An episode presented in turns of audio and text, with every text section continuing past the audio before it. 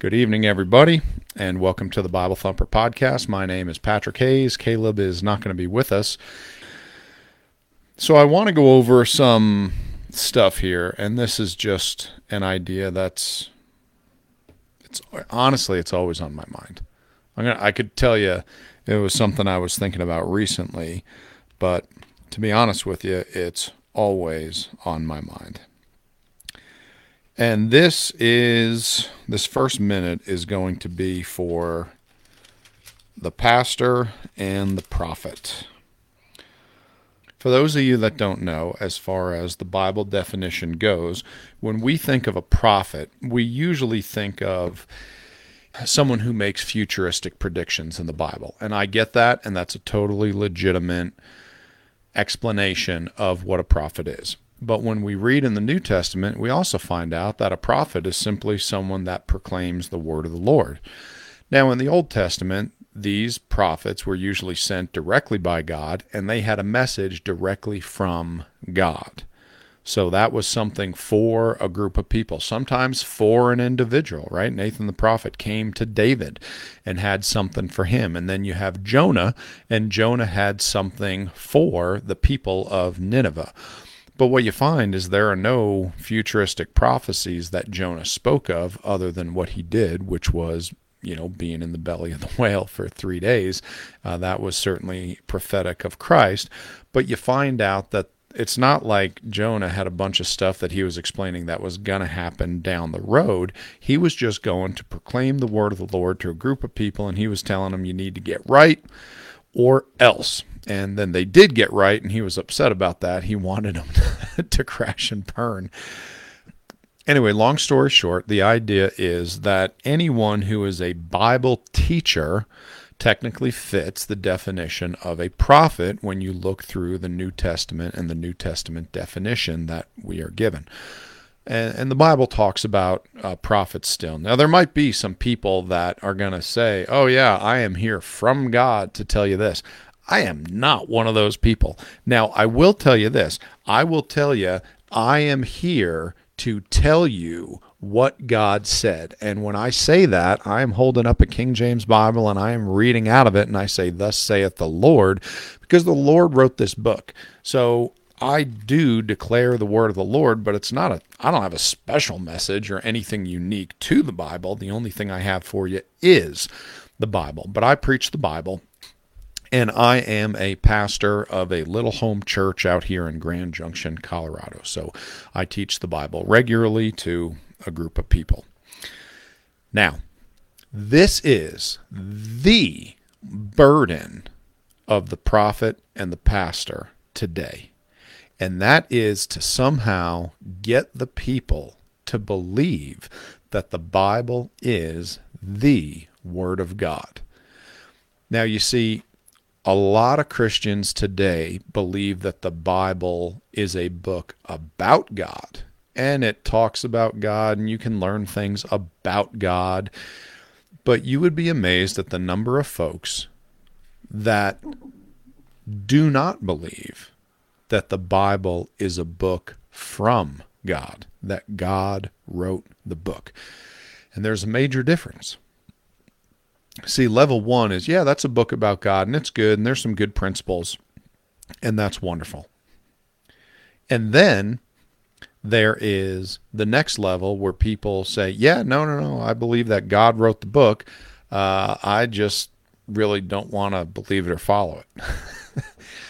and then you have the group, and that is the group that says, yes, God wrote the book. I believe that God wrote the book and I want to do the will of God. I want to follow God. I want to do what He says in the book.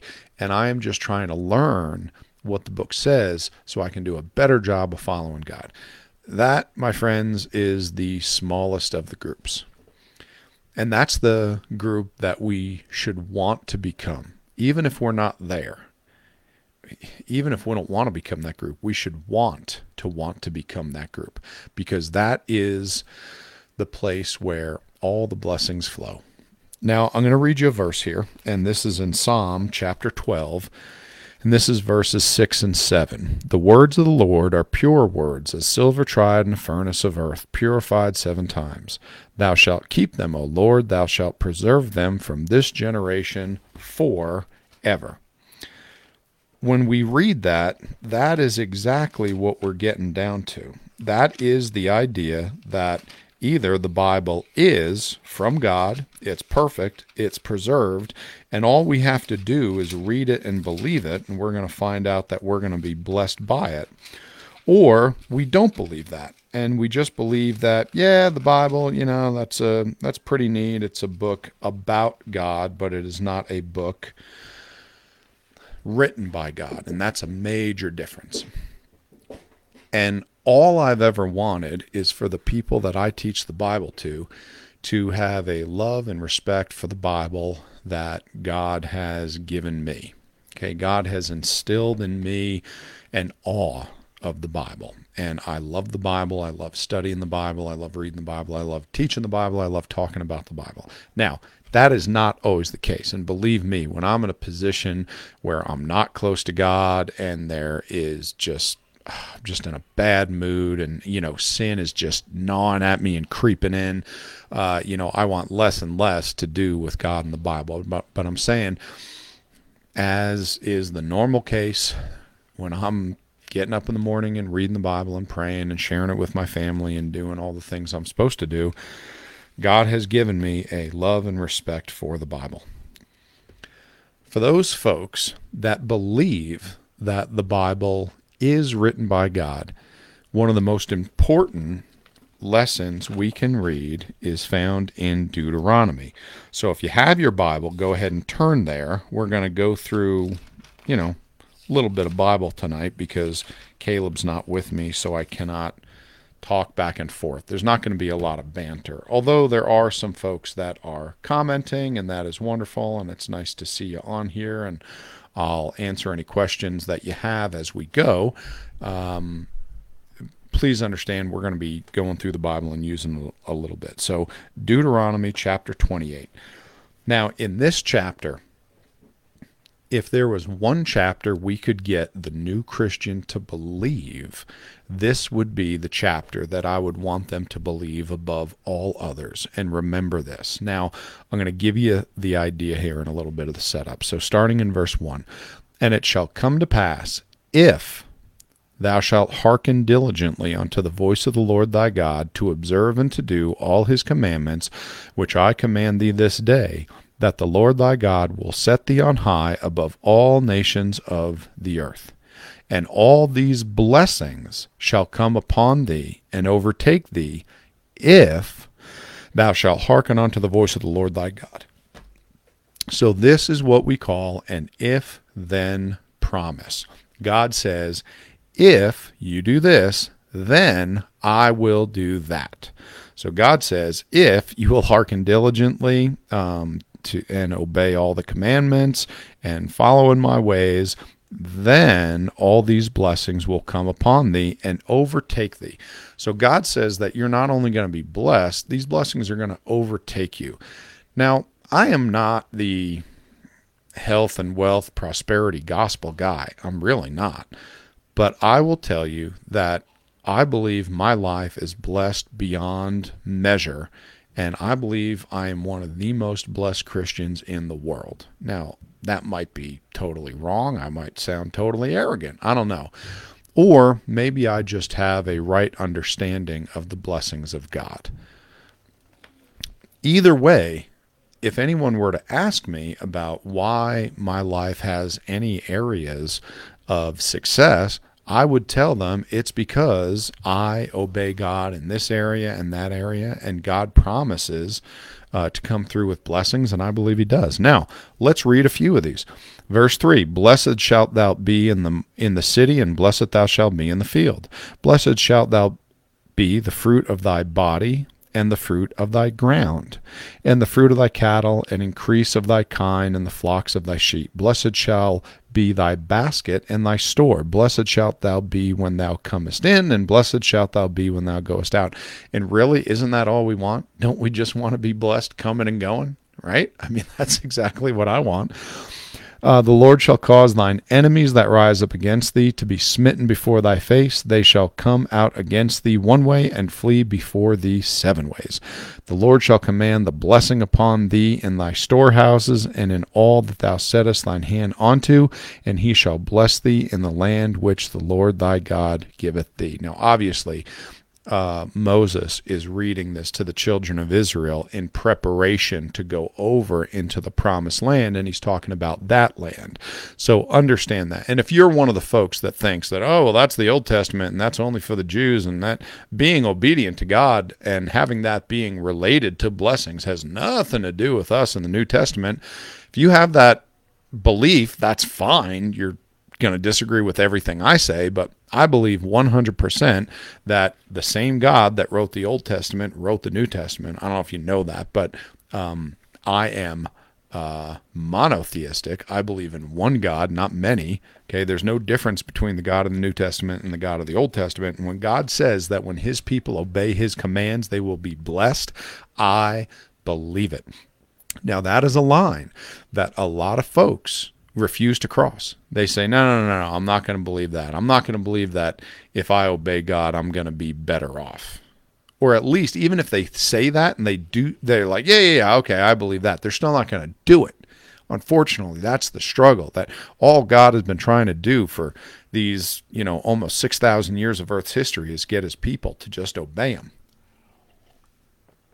Now, we can continue reading about these blessings down through verse 13. And I'm going to read 13 and 14 just as a good segue into the next part.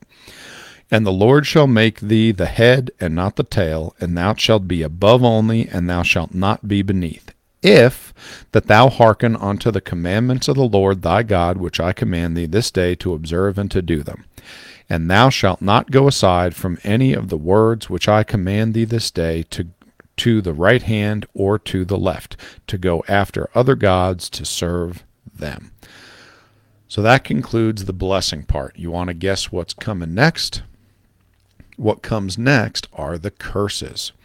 So we read through uh, verse 1 and 2 are introduction, and then verse 3 down to verse 13, 11 verses, talk about the blessings that come when we are obedient and follow God's commands. Now we're going into uh, verse 15, and it says, But if it shall come to pass, if thou wilt not hearken unto the voice of the Lord thy God, to observe to do all his commandments and his statutes, which I command thee this day, that all these curses shall come upon thee and overtake thee.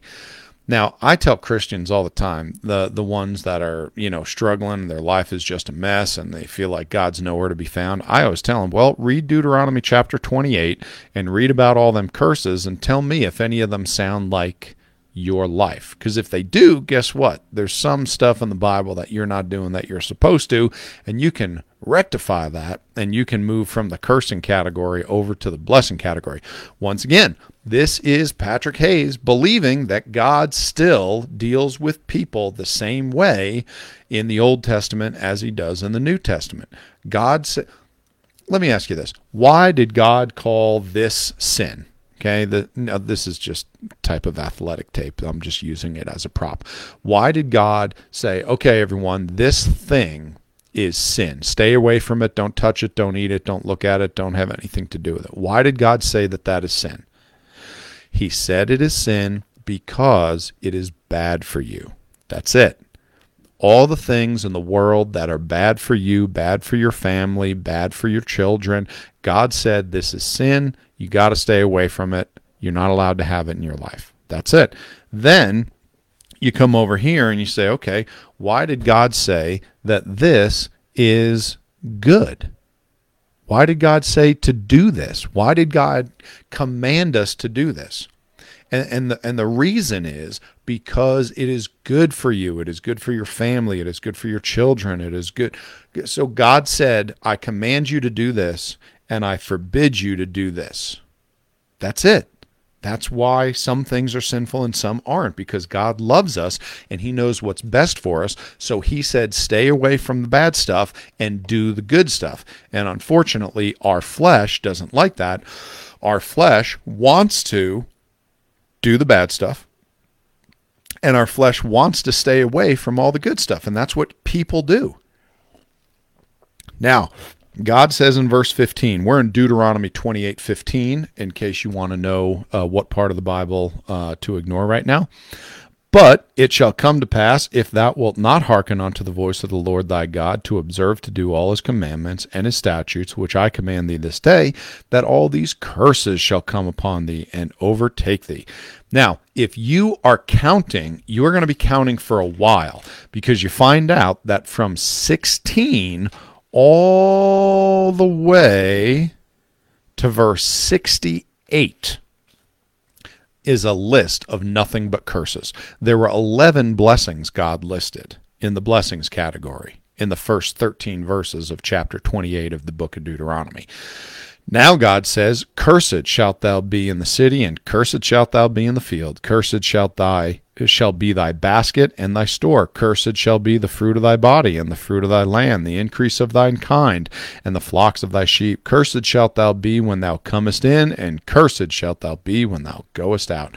And this is the exact opposite of what God said would happen if you obeyed him. He said, If you disobey me and don't keep any of my commandments, then you're going to be cursed coming and going, as opposed to being blessed coming and going. Now, people don't like that idea. And in Christianity, I should I should clarify.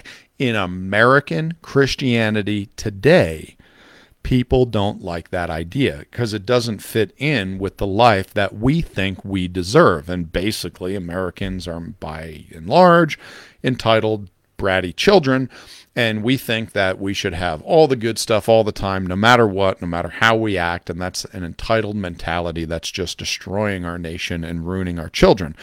But you see it everywhere. That's not the way God set it up. God said it's up to you whether you're blessed or whether you're cursed. Now, understand, there are good things that are going to happen to bad people, and there are bad things that are going to happen to good people. And God talks about that, and we read about that in the Gospel of Matthew when Jesus says, uh, the sun will shine on the just and unjust, and the rain shall come on the uh, righteous and the wicked. Now that was a paraphrase. that's not, you know, don't don't quote me on that. But God says that look, there are going to be good things that happen to bad people, and there's going to be bad things that happen to good people because that's just life, and and just life happens. Okay, so understand that. You know, good people are going to get a flat tire at an inopportune time. That doesn't necessarily mean that they are living in some type of sin and avoiding the will of God. And good people are going to find a $20 bill on the ground. And that doesn't mean that they are obeying God and their life is wonderful. Okay, so understand that that is, that is a part of this formula. But please believe that God was not lying to you when he wrote this book. God is not capricious. He doesn't change his mind on a whim. Emotions don't carry God to and fro. God is consistent throughout the Bible. All right, so let's go over to Isaiah chapter 55. I'll give you a second, turn to Isaiah chapter 55, and we're going to look at verses 8 and 9. This is another part of what we're trying to get the people to understand and believe. This is this we're, we're talking about here. This is a message for the pastor and the prophet. Okay. The pastor and the prophet, they believe that the Bible is the Word of God. They believe that God wrote the book. The pastor and the prophet, they believe that obedience to God is rewarded with blessings and disobedience to God is punished with curses. They believe that. Here's something else that the prophet and the pastor hopefully believe. In Isaiah chapter 55, verses 8 and 9, For my thoughts are not your thoughts, neither are your ways my ways, saith the Lord. For as the heavens are higher than the earth, so are my ways higher than your ways, and my thoughts than your thoughts. Folks, do you understand that when you're going through the Bible, it's not going to make sense a lot of times.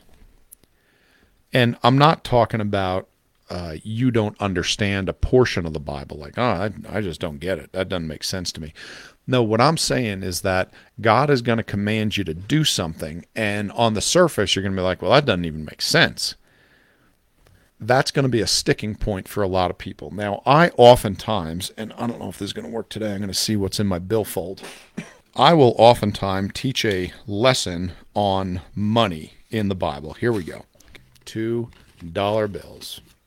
Then we have a $20 bill. You get that? You got a $20 bill here. You got $2 right here. Now, for those of you that are not math majors, $2 is 10% of $20. And the way it works is God says that you are required to give me 10% of everything I give you. We call it a tithe. Now, that's a four letter word in a lot of Christian churches and a lot of Christian families. And I don't care if you believe this or not because I'm obedient with my tithe and God blesses me for it. I don't care if you do it. I'm just telling you what we do and what the Bible says. So God says that from time to time, He's going to give you money. And God says that all the money in the world that you get comes from Him. So God increases me. So whether I earn this from work, whether I get this given to me in a in a card for my birthday, whether I find this on the ground, no matter how I'm increased from the, by this money, what I am going to do is I am going to take $2 of that money and I'm going to say, Here you go, God. Thank you for that $20. Now, the neat thing about the tithe is that I don't have to give God the $2 until He gives me the 20. Do you know that? You ever hear someone say, "Oh, well, well, we tithe when we can afford to do it"? Do you know that that's the stupidest saying I've ever heard in my life? you can always afford to tithe because you don't owe God anything until He gives you money. So once you get the money, guess what? Well, you have it in your hand. You can always afford to tithe. Now, you might not do it because you think you need that money for something else. Now, the fool says, How dare God tell me I have to give him $2 back for every 20 he gives me? The wise man says, God, I've got a whole pocket full of singles. How many 20s you got? And it's just swapping 20s for 2, 20 for 2. Well, I'll take that bet. I'll take that trade any day of the week. But here's the thing it doesn't make sense. Just like Isaiah said in Isaiah verses 8 and 9 in chapter 55, and I'll turn there again. For my thoughts are not your thoughts, neither are your ways my ways, saith the Lord. So, right out of the gate, God's saying, Don't expect what I tell you to do to be what you naturally want to do because my ways are not your ways. Your ways are different from my ways. Then God goes on in verse 9 For as the heavens are higher than the earth, so are my ways higher than your ways, and my thoughts than your thoughts. So then God says, that if you want an idea of how much better my ways are than your ways, just imagine how much higher the heavens are than the earth. That's how much superior my ways are than your ways. God wrote the book.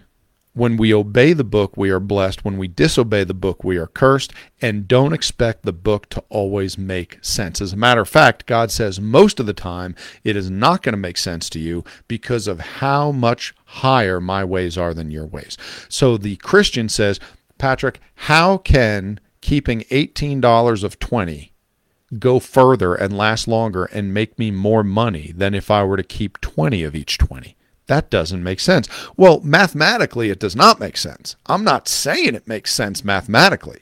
What I'm saying, though, is that when there is a supernatural God in charge of that $20, guess what? It is going to work. God gives us commandments all the time that don't make sense to us, and therefore we don't do it. Not going to do it. God says to love your wife. God says to submit to your husband.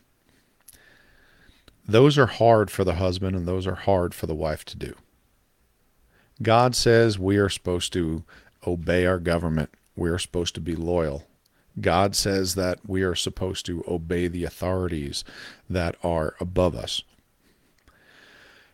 God asks a lot of things that are tall orders folks, we can barely keep the Ten Commandments. I'm not going to get off into too many other things that that God wants us to do. We are so full in our lives of idols and idolatry. It is insane. You say, Patrick, that doesn't sound right. Well, you don't understand what idols are. You think that unless it's carved out of stone, it can't be an idol. Fact is, most Christians don't know their Bible. Most Christians don't even have a plan where they're reading their Bible. Did you read your Bible today? Did you read your Bible today? I can say I read my Bible today. I read five chapters of the Bible today. I read it with my family. We studied it, we underlined portions, and we talked about it. That's what we're supposed to be doing as a Christian every day. Every day. We're supposed to set some time aside and we're supposed to read the Bible with our family. We're supposed to study it. We're supposed to talk about it. As a Christian, if we're not doing that, how far do you think we're going to get? where do you think these blessings come from if we're not willing to give God? I mean, really, how long does it take to read a chapter of the Bible with your family and talk about it some? You could honestly start and finish in 30 minutes or less. It's not hard to do, but we don't do it. And we wonder where the blessings are. We wonder why it feels like our life is cursed. All right, going to move on to another part.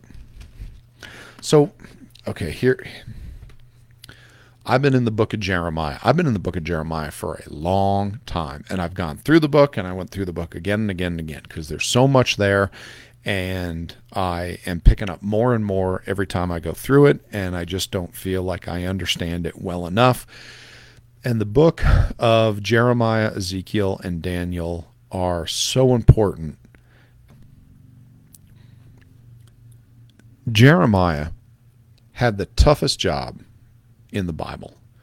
He was told to go to a group of people and tell them what God wanted them to do. And he not only was going to give them a message that nobody in the nation of Israel wanted to hear, but there were groups of false prophets spreading the exact opposite story that Jeremiah was giving. You see, what was going on at the time was there was a siege happening around Jerusalem. It was the third of three sieges. So, in the first siege, um, they took away the Babylonians, laid siege to Jerusalem, and they took away a bunch of the best and the brightest of the Jews. That included Daniel. He was taken off to Babylon. That they took away the majority of the implements from the temple, basically anything made of gold and silver and brass, all the implements, the candlesticks, the brass laver, the everything they used for the priestly uh, services that were valued, uh, they were taken away. And then Nebuchadnezzar sets up a vassal king. He rebels. Um, Nebuchadnezzar comes back, lays siege again. Same thing happens. They take away more of the Jews. Ezekiel goes with them this time. So Daniel's in Babylon, Ezekiel's in Babylon and then uh, they set up another vassal king. He rebels, and then Nebuchadnezzar comes back. He has a belly full of it, and he's he's done. So he lays siege to uh, Jerusalem, and this time they are going to level it. They're going to destroy the place. They're going to kill everybody. I mean, it is ugly. And it is during this siege where it gets so bad that the people start. Uh, they they've already killed and eaten every animal um, within the walls. They're running out of food. They're running out of water. They start uh, killing and eating their own children. They turn to cannibalism, and it gets really, really ugly. And uh, the people are just, in, I mean, none of us can understand or comprehend how horrifying it would be to wake up one morning and look outside and see armies from another nation that have surrounded and cut off your city. And they are going to sit there and wait as long as they need until you are starved out and you die. And then they're going to, you know, come in and break down the walls and light the place on fire and kill everybody that's left crawling around. And that's what they were faced with and that's the those that's the situation that Jeremiah was in when he was preaching his message. And and there were false prophets and they were coming and they were saying no no no it's okay. Uh, God is gonna save us. Okay? God wouldn't let this bad stuff happen. We're gonna be fine. Don't worry about it. God's gonna come to the rescue. And Jeremiah is saying no you guys got it wrong the Babylonians, Nebuchadnezzar, is the instrument of God to punish us for how wicked we have been, how idolatrous we have been. Bad news is coming. We are all going to die, and you need to understand that the Babylonians, we have to stop fighting against them. They are God's hand of punishment. We need to submit to them, and that is the only way we will survive. And it was so bad that not only all the people, but the government officials and even the family of Jeremiah were plotting uh, to overthrow Jeremiah and to kill him because they were so tired of what he was saying. They called him a traitor. They accused him of working for the Babylonians. Uh, he was in prison, he was tortured, and there were several attempts on his life during his ministry. And Jeremiah was the prophet that loved Israel and loved Jerusalem more than any man on earth, and he wanted God's will to be done. But the fact is, Jeremiah was told from the very beginning by God, uh, nobody's going to listen to you. They're not going to do your will. It doesn't matter how much you beg, how much you plead, how much you convince. It doesn't matter what you say. It doesn't matter what you do. They are not going to. They're not going to obey. And it was heartbreaking for Jeremiah because he loved the people and he loved the land and he wanted God's will to be done and he wanted to see Israel restored. And there was nothing that he could do. And I'm afraid that that is a picture of America today. And the Christian churches, the Christian families.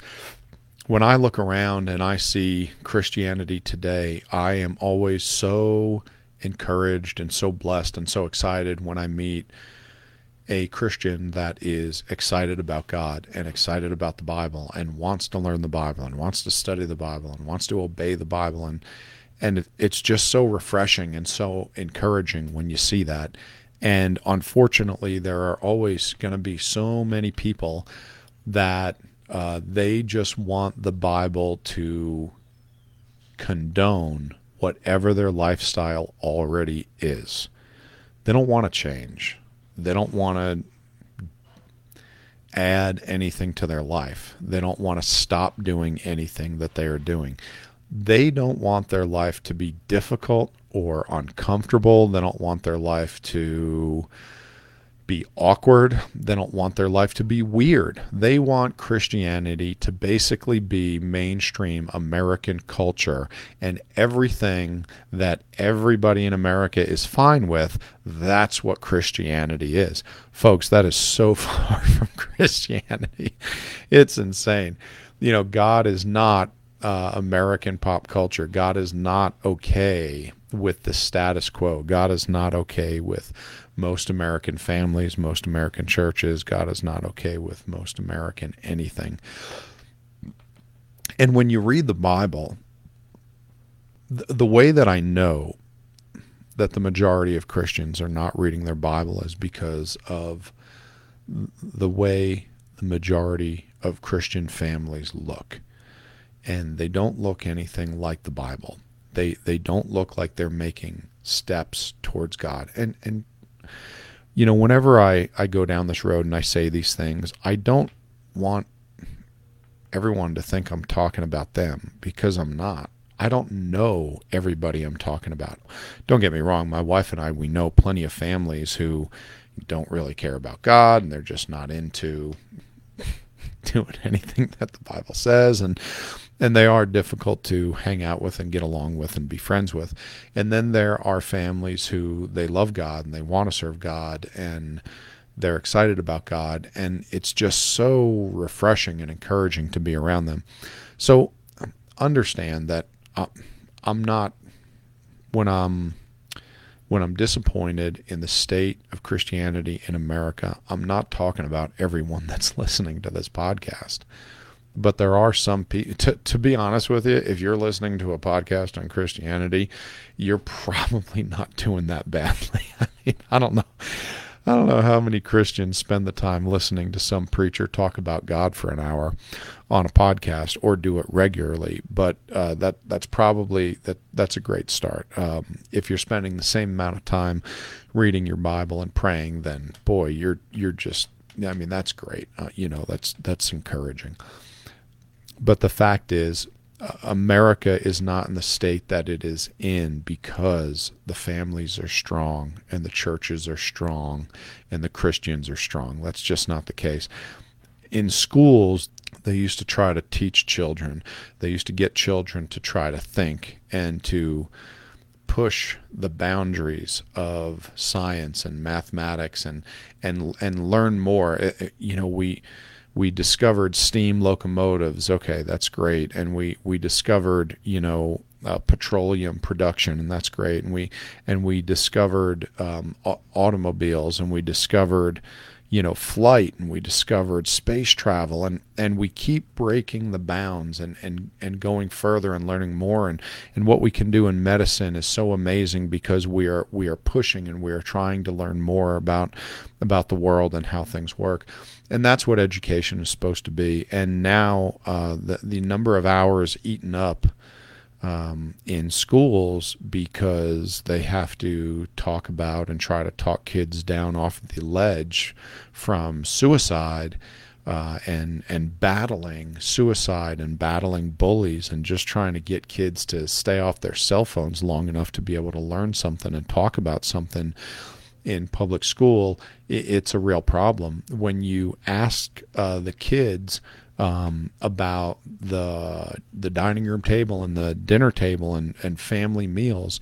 Um, most of them would say that they eat dinner alone or just with their device in their hands, and then they go right back to playing video games and being on their phone. And they are no longer having meals around the table. They're no longer talking about godly things. They're no longer meeting around the table in the morning over a cup of coffee and reading the Bible before they start their day. And and you can see it in the kids in the schools. You can see it in the education system. You can see it in uh, the way the world is turning out with, with, you know, all the different sexual immorality and um, uh, there is kidnapping and sex trafficking. There is uh, suicide is becoming rampant. Hopelessness is just in the minds of so many children and and that's why suicide is you know one of their only answers because of altruism they just don't see another way out and if Christians were strong, if Christianity was strong, if the churches were strong, if families were strong, this wouldn't be the case. Um, we would be doing really well. And I hate to say it, but it comes down to the mother and the father. Are we doing our job as a parent with our kids. And so many of us can say very easily, no, I'm definitely not. I'm doing the bare minimum. I'm just trying to keep my head above water. And let me tell you, I've been there. Our family's been there. And uh, we've had to make lots of changes. We've had to make big, radical changes in our life to make sure that our kids are doing well and that we're at least spending the time with them so we can give them the best chance. And I find that a lot of people are not willing to make big radical changes in their life. What people want is for everything to continue on as it is because it's comfortable and it's easy. And the fact of the matter is, being a Christian family that does the will of God, it's different, it's hard, it's weird, it's time consuming, it goes against the grain of society. So I understand why a lot of people don't want to do it. But if we want the blessings of God, then that's what we have to do. We have to listen to that prophet, that Ezekiel, that Jeremiah, that Daniel, and we have to recognize when they are talking to us. God is speaking to us. He's tapping us on the shoulder and he's saying, Look, you need to make a change. This is not okay. What you're doing is wrong. And I'm telling you, the way that we're going to get our heart softened up and ready to receive the word of God when a prophet speaks, when a pastor speaks, when a preacher or a teacher of the Bible speaks, is we have to be in the Bible. We have to read our Bible every day. We need to study the Bible. And we got to know the Word of God, and that is how the Holy Spirit of God softens up our heart. So that way, when we hear the teaching and the preaching, it has a chance to change us and get us to be in line with God and His ways of doing things. And remember, God's ways of doing things are only going to be strange. They're going to be weird to us. That's what Isaiah, I think we were in 55. Yeah, 55 verses 8 and 9. That's what it says. God's ways are not our ways. His thoughts are not our thoughts. They're different. So that's a great that's a real easy way to start as far as a litmus test. If we're wondering if what we're doing is the way God wants us to do it, just ask yourself, is this the way I want to do it? Well, if it is, we're probably not doing it God's way, and we need to read the Bible and figure out what's going wrong. So the pastor and the prophet they come to the people and they want the people to believe that the that the Bible is the word of God. They want the people to believe that God has blessings for them if they'll be obedient and God has curses for them if they're going to be disobedient. The pastor and the prophet, they want the people to understand that the Bible is going to be weird. It is going to be different and it's going to be difficult to follow. That is a fact again and again and again in the Old Testament, we read that God said, You are not allowed to have your daughters marry the sons of the pagans, and you're not allowed to have your sons marry the daughters of the pagans. And the reason was you couldn't marry any one of the nations around you, is because they are going to draw you away from the Lord your God, and they're going to get you to worship different gods, and they're going to pull your heart away from the Lord your God, and you are going to end up in sin and you're going to go down a bad road. Now, do you want to know why the Israelites were always tempted with that? They were always tempted with the ways that the other nations were living because they were constantly weird. And they felt weird and they were tired of being different and they just wanted to be like everyone else. They just wanted the easy way out. Go ahead and go back and find out when you're reading through Samuel, uh, first and second Samuel, find out why did they want a king? Why did they want Saul to be their king? Saul from the tribe of Benjamin. Why did they want him to be their king? So we just want a king like everybody else. We want a king like all the other nations. We're tired of being different, being the only country that has uh, judges and prophets. We're tired of this. We just want a king like everybody else. And you find out that the Jewish lifestyle was so different from all the other nations. They would work six days and they would take one day off every single week. They weren't allowed to eat these certain foods that the other nations were allowed to do. They weren't allowed to um, get married to multiple people and have all these sexual perversions that all the other nations were allowed to do. Um, all the other nations were allowed to uh, have slaves and they were able to uh, grow their land and work their land in different ways. And they were able to um, have commerce in in different ways, and their laws and their justice was different, and every single thing about the Jewish lifestyle was so different. And they had a whole bunch of rules they had to follow and they had to go to Jerusalem 3 times a year for the feast days and they had these sacrifices to do and every single part of their day all day long and every day and every month and every year. There were things that kept them close to the Lord their God and they had to do things to remind themselves that we are a strange and a peculiar people and we're supposed to be God's people and we're going to do things that are different so that we stay close to God. And they were tired of it.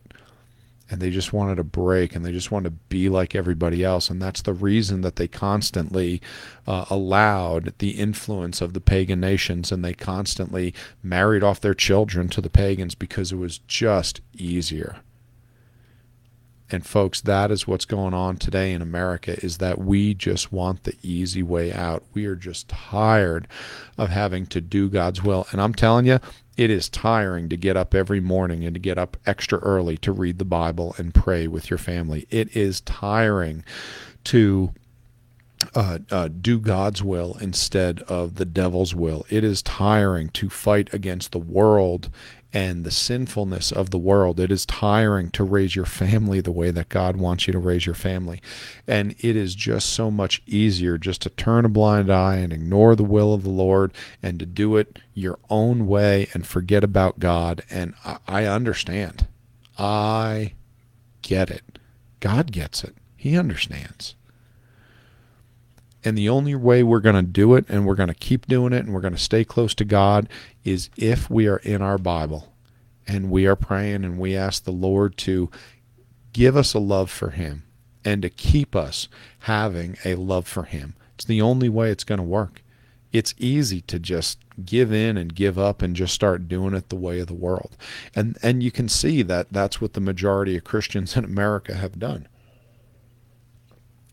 Because that's exactly where our world is. Our society is going downhill and fast. We are on a grease pole to hell. Things are not going well in America today, folks. We might think that they are, we might be happy with our portfolio and the economy. We might be happy with, uh, you know, our bank account. We might be happy with our uh, our investments. But I'm telling you, America is not doing well. And and what I fear for really is that America is on the verge of going downhill real seriously, real hard, and that is all going to be because of our rejection of God and our willingness to just do things the way the world wants us to. And I see us walking away from the Bible is is making it. Um, nations are not judged in the afterlife. We are going to get our due in this life. You say, nah, God doesn't do that. That's not God's way, and God would never do that, and He's just love and everything. That is nonsense. You cannot find that in the Bible. God judges nations, and He judges nations that He loves as much as nations that He abhors. He judged Nineveh, He judged Jerusalem. Do not for a second think that we are above the law our day is coming. And the only thing that I fear is that we are beyond the point of return.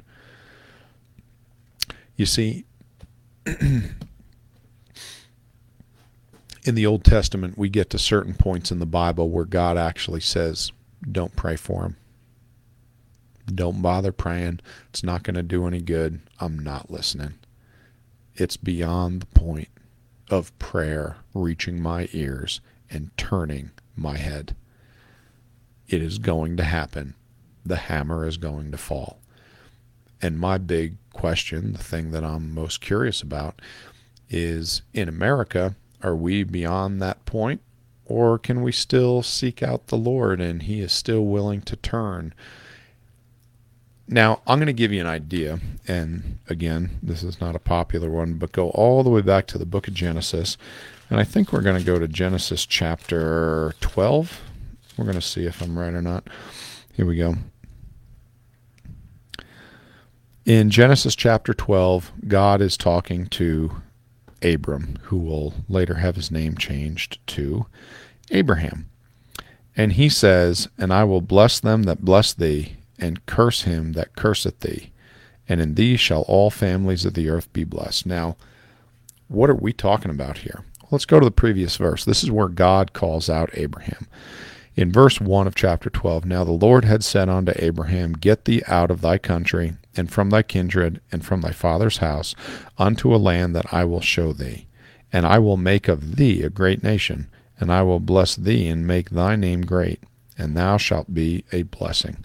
So God says that he is going to make a great nation out of Abram, and he says that he is going to be a blessing, and his nation will be a blessing. Then he goes on to say, And I will bless them that bless thee, and curse him that curseth thee, and in thee shall all the families of the earth be blessed. Now, right there, we know that God is talking about the nation that's coming from Abraham, because otherwise, how could all the families of the earth be blessed by Abraham? Well, that doesn't really make sense, because Abraham is only going to live so long and he's going to die. So God sandwiches that verse from the top and the bottom by saying, I'm talking about the nation that's coming from you. And what God says is that those of us that bless Israel will be blessed, and those of us that curse Israel will be cursed. Do you know that all the nations that were horrible to Israel, they're gone? Did you know that? And all the nations that were good to Israel are still around. Now, if you don't believe me, how many Babylonians do you know? You don't know any. But then when you find out, you say, well, how many Persians do you know? Because that was the nation that took over and the Jews were under the Persian Empire. When you read through Daniel and you get up through Daniel chapter 5, starting in verse 6, I believe, is when the Persian Empire enters the scene, and all of a sudden the Persians are in charge and the Babylonians have been taken over. And at that point, you say, Well, how many Persians do you know? Well, do you know where the Persians are? Persians are Iranians. Someone from Iran is not an Arab. They are a Persian. They don't speak Arabic, they speak Farsi. The Persian nation is still here. Did you know that um, Cyrus, king of Persia, sent the Jews back to Israel? And he not only sent them back, he gave them all the stuff they needed to rebuild their temple and rebuild the wall and rebuild the city. And he helped them out with materials and money and, and all these different things. And guess what? Persia's still here. Did you know that most empires, when they would go throughout the world, they would pillage and plunder and they would tear down and destroy and burn all these different things. And one of the things that they would do is they would tear down all the different churches and they would destroy them and break them into pieces and they would force you to worship their pagan gods. So everyone had to jump onto the religion of the nation that took over yours. This one fella who defeated the Persians and their million man army that they had. It was this young fellow by the name of Alexander the Great. Did you know that Alexander the Great, who was Greek, okay, the Greeks took over and, and defeated the Persians and took over the world. Did you know that Alexander the Great, one of the reasons he was famous was because he didn't know who God was. He didn't know who the true Lord of the earth was. So he said, We are going to destroy none of the churches. In all the lands they went to, none of the churches were allowed to be destroyed.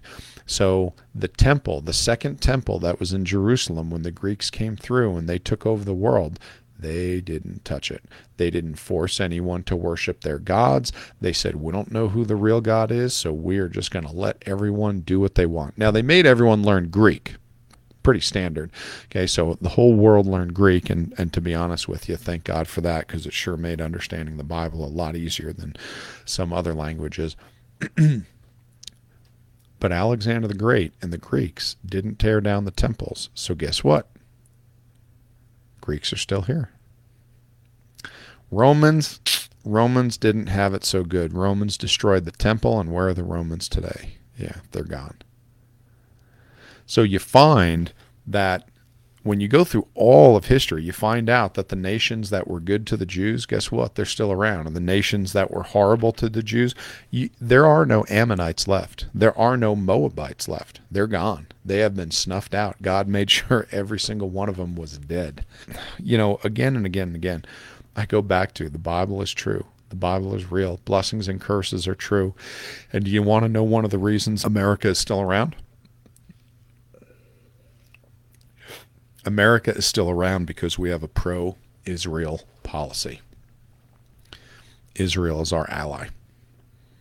And I'll tell you what, if you ever want to know the time or the day to be scared to be an American, that's easy. The day that we turn our back on Israel and no longer support them.